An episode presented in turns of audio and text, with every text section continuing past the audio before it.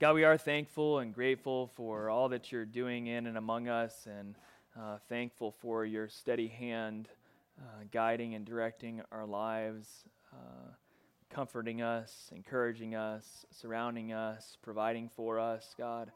Um, and we pray, Lord, that uh, even as we look at this passage and consider uh, this text, that you would encourage us that you are here no matter what, uh, and, and, that you're with us and that you're for us.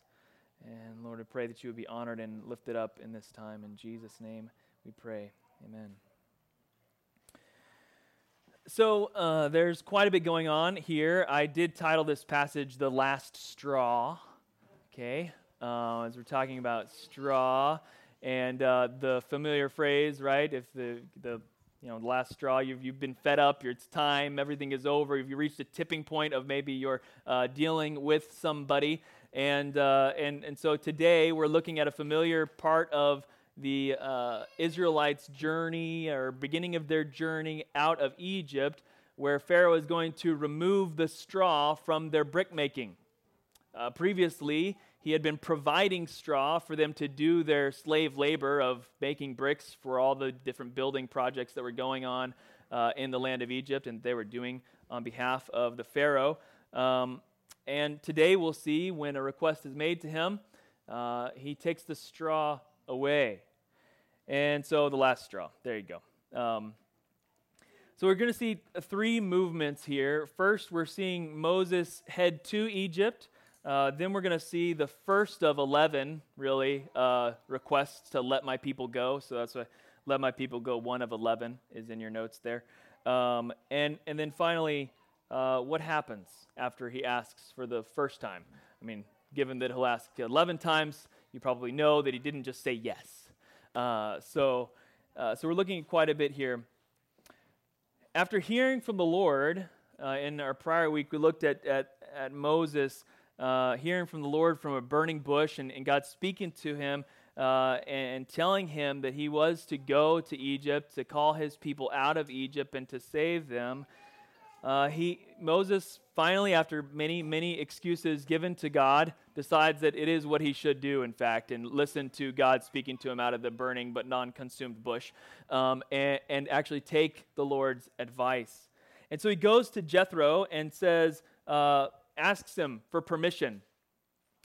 And, you know, he didn't really like need permission from Jethro to follow God, um, but uh, it, out of respect for this man that he's grown with for 40 years, he wants to be able to take his entire family with him.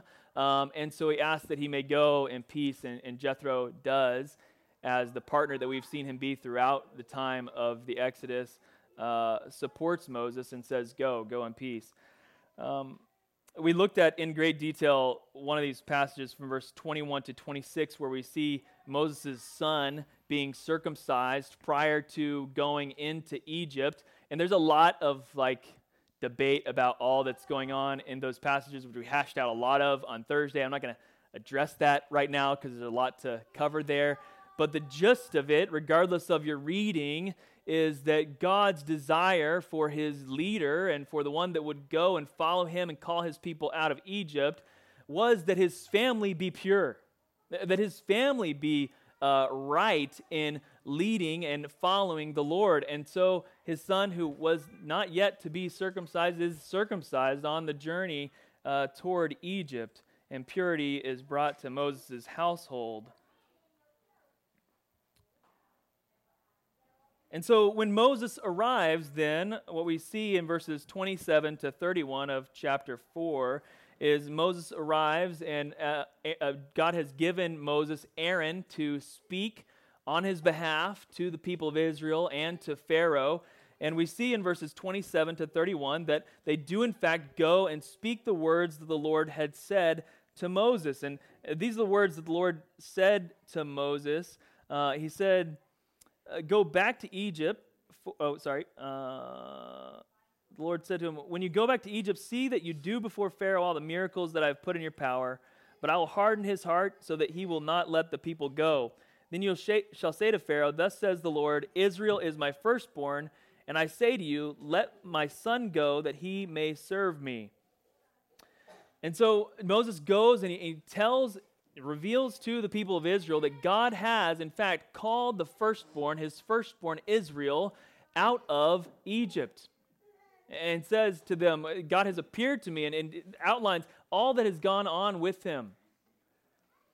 And the response of the people Israel is, is uh, one of joy, and they, they receive this with gladness. In verses 27 to 31, it says, um, or sorry, in verses, uh, we'll start 29. Then Moses and Aaron went and gathered together all the elders of the people of Israel.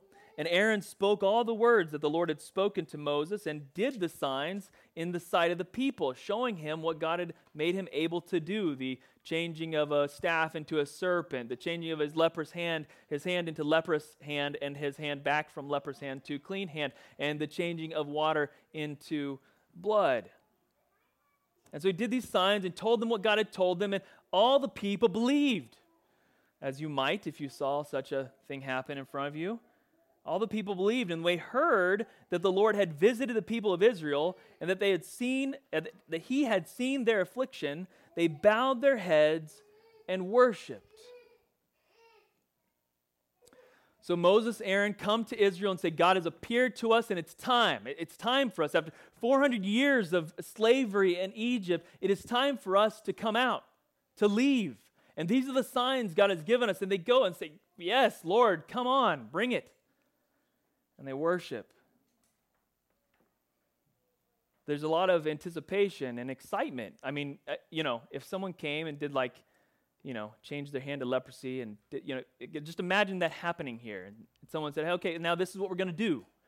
You would expect that what would follow is just victory, right? I mean, look at the power that Moses had in his hands a staff to a snake, a hand to leprous, uh, turning water to blood. I mean, it's evident, right? That he's got some power and strength from God and a word that is true and good.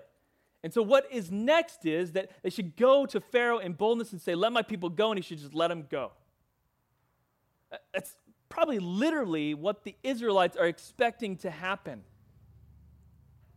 Is it okay? Moses is here, our leader is here, our deliverer is here, and now next we will leave.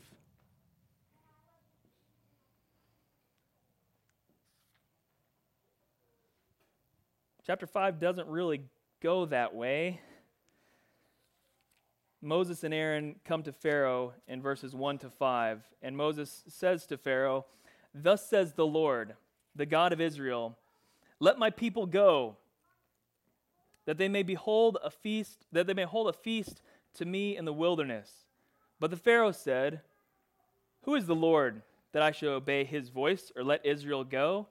I do not know the Lord, and moreover, I will not let Israel go.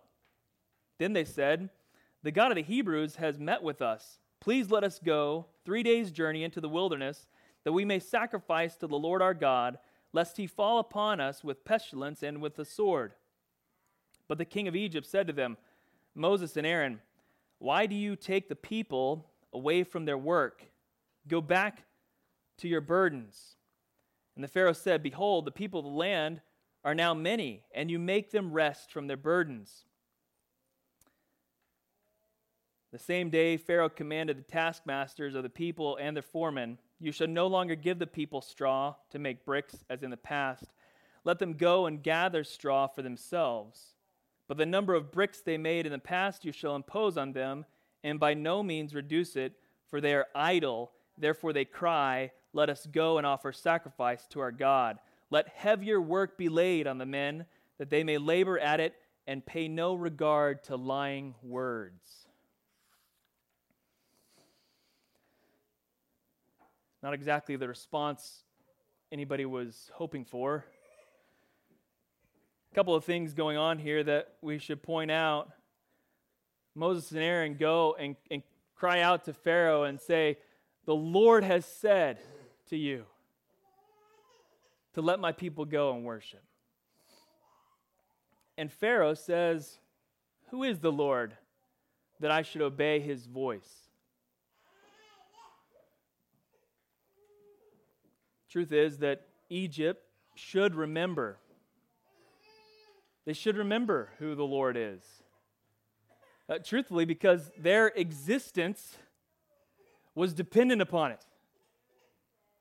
400 years prior, right? 400 years prior, a famine was coming to the land. And had it not been for the Lord's provision of Joseph to the land, famine would have taken over this country. Yet instead, because of the wisdom given through Joseph by God, not only was Egypt saved, but it flourished and gained land and property and materials from the nations all around it. They came buying bread over and over for seven years. The people of Egypt, the Pharaoh, should know who this Lord is and where this people that is among them came from.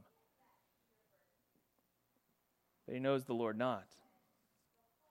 A lot changes in 400 years.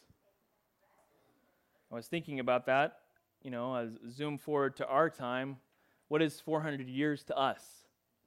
Well, it's 2020 now. So 400 years ago was 1620. That was when the pilgrims said, hey, let's come across and gain religious freedom here in another land. Interesting to think about what has occurred in 400 years' time. How much we may have forgotten how much has been purchased for us, how much we ought to be grateful for. Yet Pharaoh says, and maybe some today say, Who is the Lord?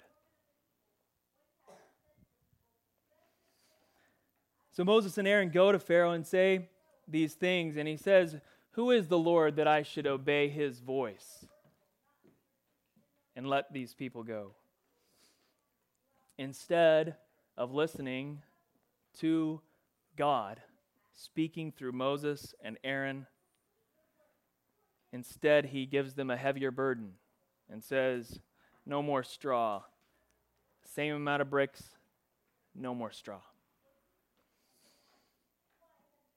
This is a heavy, heavy burden, and we see it as such in, uh, in verses 15 to 19 when finally the foremen of Israel come before Pharaoh and just plead for mercy, the foremen of the people of Israel came and cried out to Pharaoh, Why do you treat your servants like this? No straw is given to your servants, yet they say to us, Make bricks. And behold, your servants are beaten, but the fault is in your own people. But he said, You are idle. You are idle. This is why you say, Let us go and sacrifice to the Lord. Go now and work. No straw will be given you but you must still deliver the same number of bricks. The foreman of the people of Israel saw that they were in trouble when they said, You shall know that you shall by no means reduce your number of bricks, your daily task each day. This is not what Israel expected just uh, a, a handful of days before this, or weeks.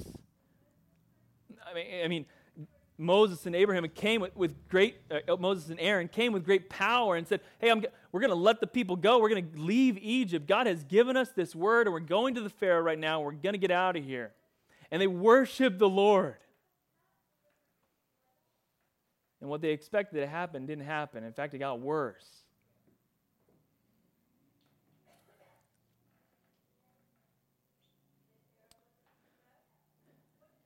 And so they met with Moses and Aaron, who were waiting for them as they came out from Pharaoh, and they said to them, they don't have any confidence in them anymore. They said, The Lord look on you and judge, because you have made us stink in the sight of Pharaoh and his servants, and have put a sword in their hands to kill us.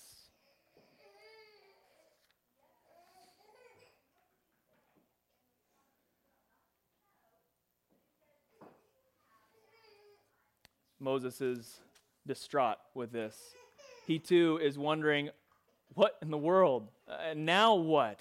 Now what am I supposed to do? I've got, I was obedient. I, I came down to Egypt. My, my son, I, I circumcised my son. I, I got here. I, I told the people of Israel what's going to happen. I went to the Pharaoh and said, let my people go, just as you told me to say. And, and now my people hate me even more so. And their burden is heavier, these million people. So Moses says, O Lord, why have you done evil to this people? Why did you ever send me?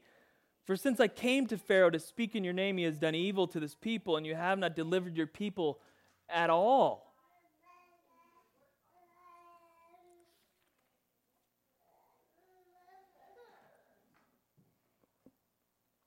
Doesn't seem like what should have happened. It seems exactly opposite to what should have happened. So Moses cries out in desperation, wondering, Lord, what like what is going on? Uh, he doesn't know what's next, really. He, he was obedient, right? He went, he said to the Pharaoh, he said exactly what he's supposed to say, just as the Lord had said, and, and it got worse. Cries out in desperation to God and says, Why, God? Why, why worse? I thought it was to its worst. Why worse still? But the Lord. Chapter 6, the Lord responds to Moses and says this.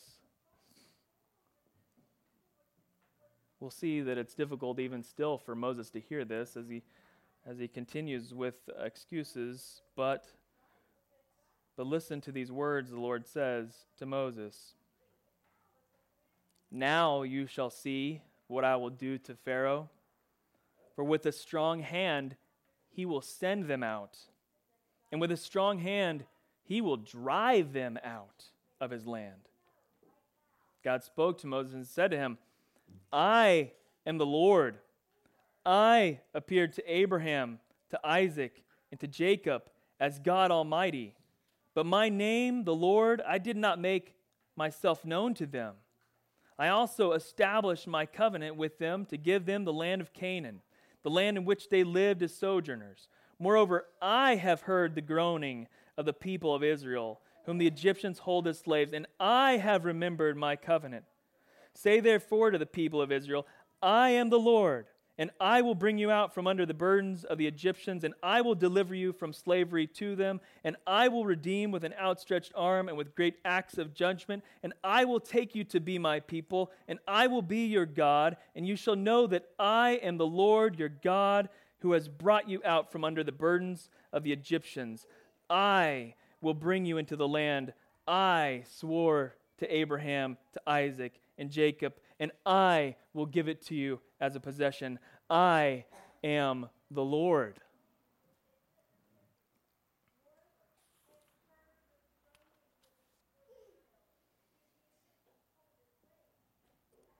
Moses responds still by saying, Lord, I'm of uncircumcised lips. How, how can I go to this people? How can I say these things? I'm still distraught. The Lord tells them to go.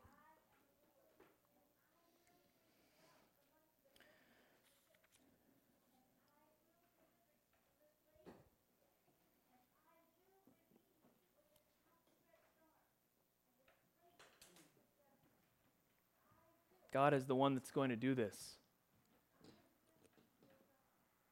It's not going to be by the strength of Moses.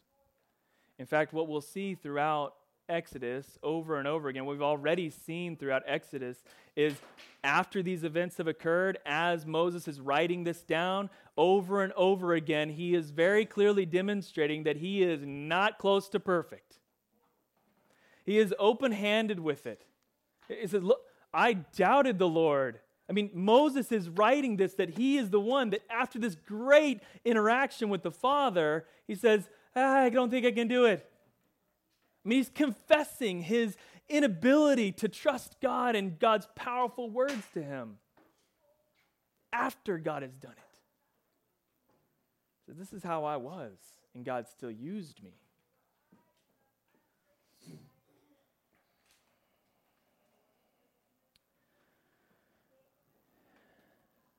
As we look at these narratives, as we look at these Old Testament narratives particularly, it's very easy for us to uh, kind of associate with the leader uh, and say, "Oh, I'm I am like Moses."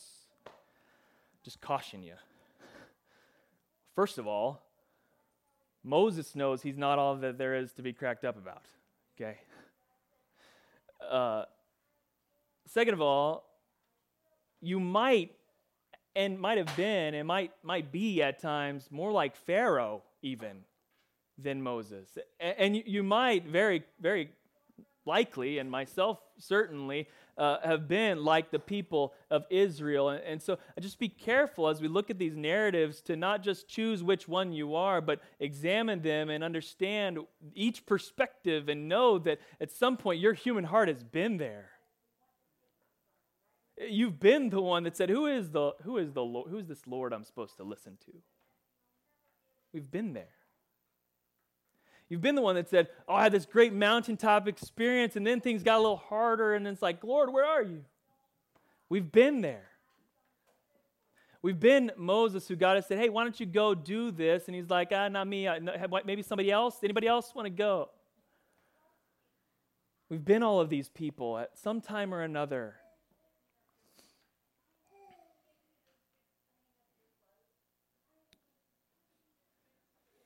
And so as we consider this passage that we looked at, what, what do we go with? What do we, what do we take from these things? I think one of the most important things we can take from this is, is the central piece of the story, which is, uh, is that Pharaoh takes away the straw in the middle of this. I mean, there's actually like a, I've talked about chiastic literature, how the centerpiece is featured. Well, in this story, there is kind of like a inward and outward uh, narrative that's happening. And right at the center is Pharaoh removing straw from the people. That's the central act of this passage, this set of passage. First, at the beginning of this passage, you see God with Moses. At the end of the passage, you see God again with Moses. Okay, and uh, and the bookends of that, you see Israel with the people. It's like right at the center of the story is God seeing that Pharaoh, seeing Pharaoh take away this straw from the from the bricks. Why would God allow that? And I would tell you that God does allow it to get harder. He does.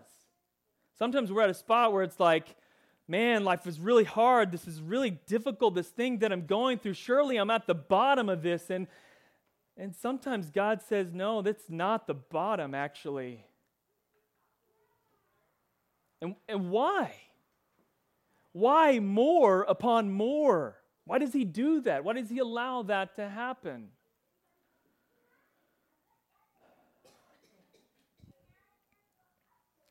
He said it to Moses. I don't know if you caught it. He said it to Moses. Now you shall see. Why does it get harder? Because you need to see that it's the Lord that is not by your strength at all. And that it's not by any just happenstance or circumstance, but it is God doing it. Why do the bricks just come from no straw? Why are they taking away the straw? Because the people of Israel needed to know it wasn't just because God provided some great leader to step up and step up to Pharaoh and give him some words and what for. Rather, it was because God was going to so change Pharaoh's heart that he would drive them out of his land. Not allow them to go, but say, Get out of here.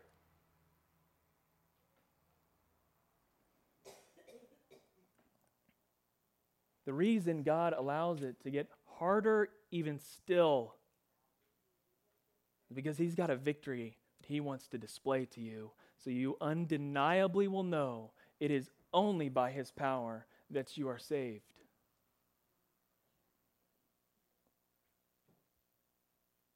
God is willing to allow your position to weaken even more, that His power might be undeniably felt and seen and known.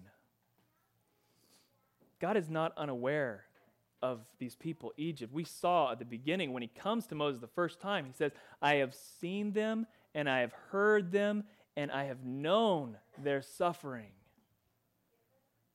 And he wants us to know in that same way that his power will save, that we feel his power, that we see his strength, that we know his great love and compassion for us. His desire in all things, in all that he allows to come in and out and pass in and among you circumstantially, relationally, emotion, in all these ways, the things he allows to pass across you for this desire that he has for you, that you would come to a place of unwavering faith and trust in him.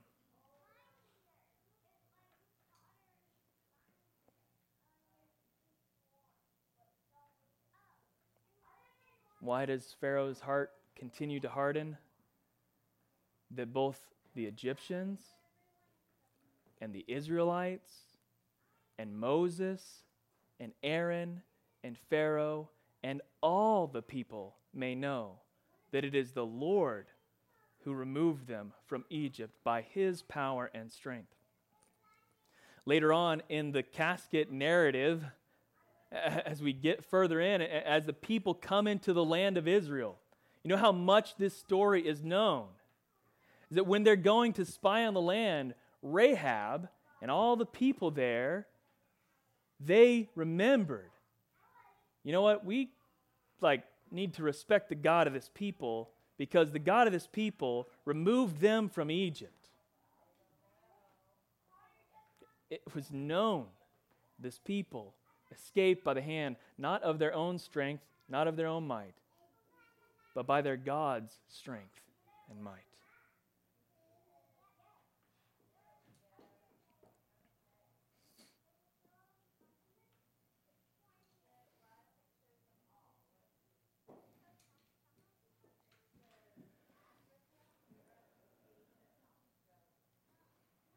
God's desire for you is that you come to a place of unwavering faith and trust in Him. That every moment of your day is toward that end. That you would grow. I, I was reminded of First uh, or Second Peter, this passage in Second Peter.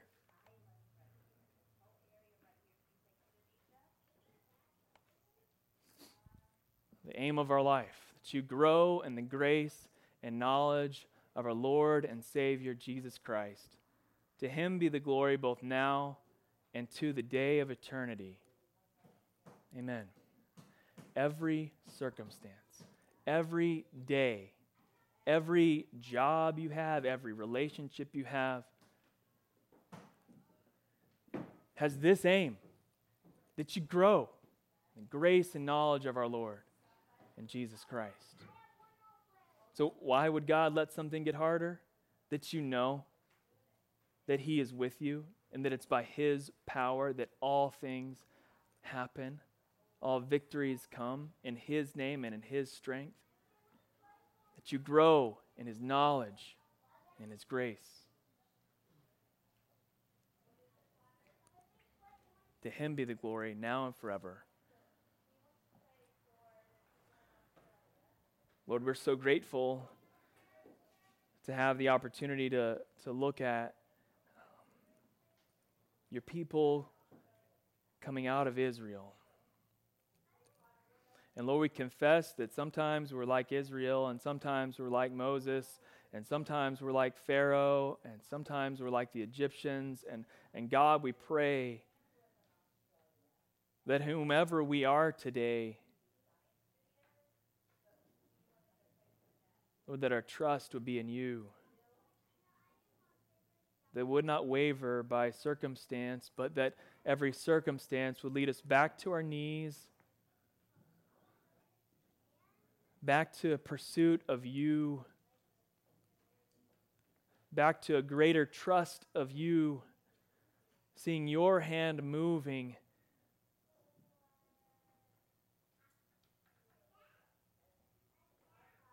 whether blessing or suffering. Lord, recognize your great might is at work in our hearts. So we do not harden our hearts like Pharaoh. Rather, we give our hearts to you. In the words of the song that we sang just before this, we Say, Take it all, take it all.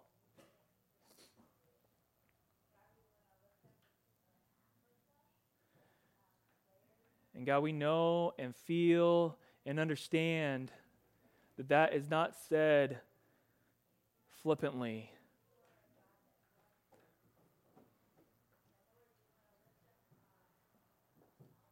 God, we trust you with all that we are.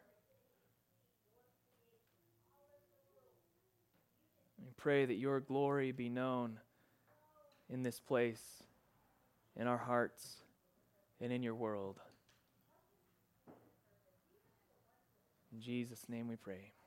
Amen.